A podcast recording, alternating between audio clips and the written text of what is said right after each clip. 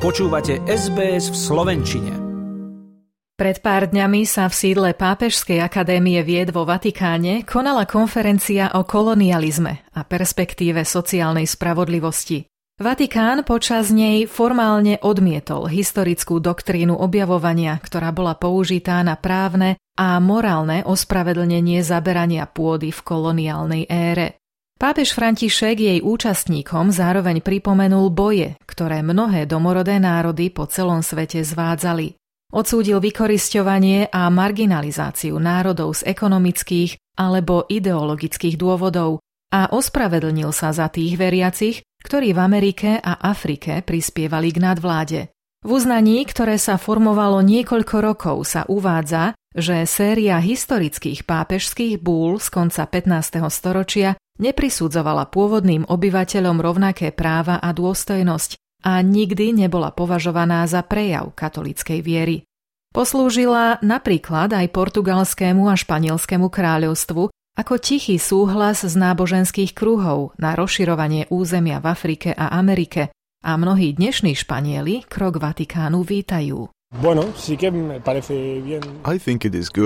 Myslím si, že je to dobré, hovorí 26-ročný inžinier Carlos. Samotné ospravedlnenie nepomôže obetiam, ale je dôležité v procese pochopenia.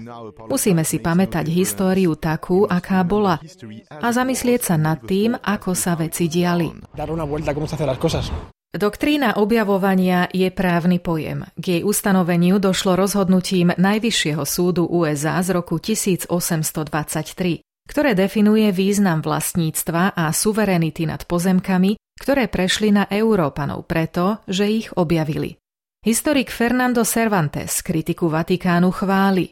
Pripomína však, že pápežské buly z 15. storočia neboli oficiálnymi encyklikami a musia byť vnímané v kontexte. They are bulls, they are not encyclicals or Išlo o účelové politické vyhlásenia pápežov, ktorí zjavne hľadali najlepšie riešenie vtedajšej ťažkej situácie, vysvetľuje.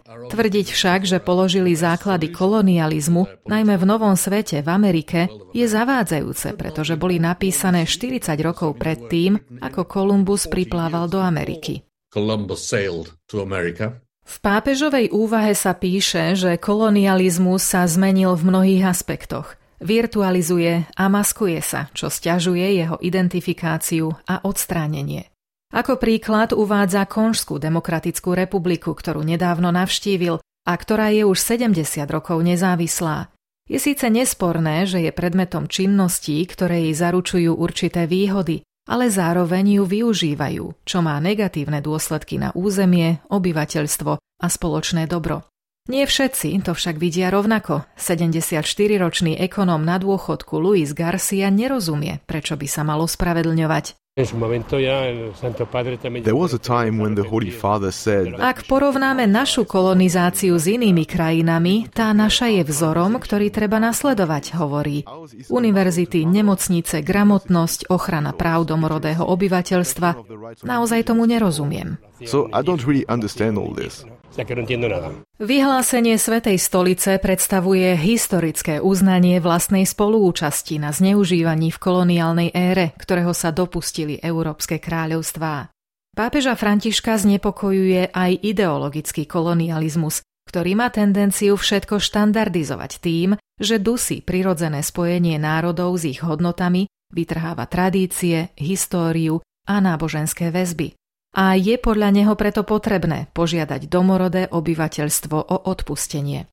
Kanadský jezuita kardinál Michael Černý, ktorého úrad bol spoluautorom vatikánskeho vyhlásenia o doktríne objavovania, je dojatý a páči sa mu, že v pápežových slovách je budúcnosť. I am touched by the way in which the document doesn't close the book. Dojíma ma otvorenosť tohto dokumentu. Pápežovo ospravedlnenie nie je bodkou v uzavretej knihe. Je to uznanie toho, že vysporiadanie sa s takým bolestivým dedičstvom je neustály proces a že problémom nie je história, ale súčasná realita.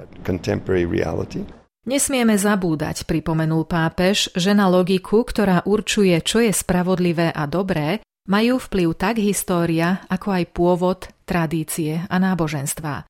A preto žiadna moc nemá právo určovať identitu národa. V závere vyjadril svoje pevné odhodlanie konať v súlade so sociálnou náukou cirkvy a pracovať na zvrátení novokolonizačných procesov, ktoré postihujú ľudstvo. Diskusia sa tým však neuzatvára, práve naopak, názory na pápežovo vyjadrenie neustále pribúdajú. My sa však teraz posunieme z Vatikánu na Slovensko. S pravidelným súhrnom správ sa prihlásila Michaela Mecková. Páči sa mi? Zdieľajte, komentujte, sledujte SBS v Slovenčine na Facebooku.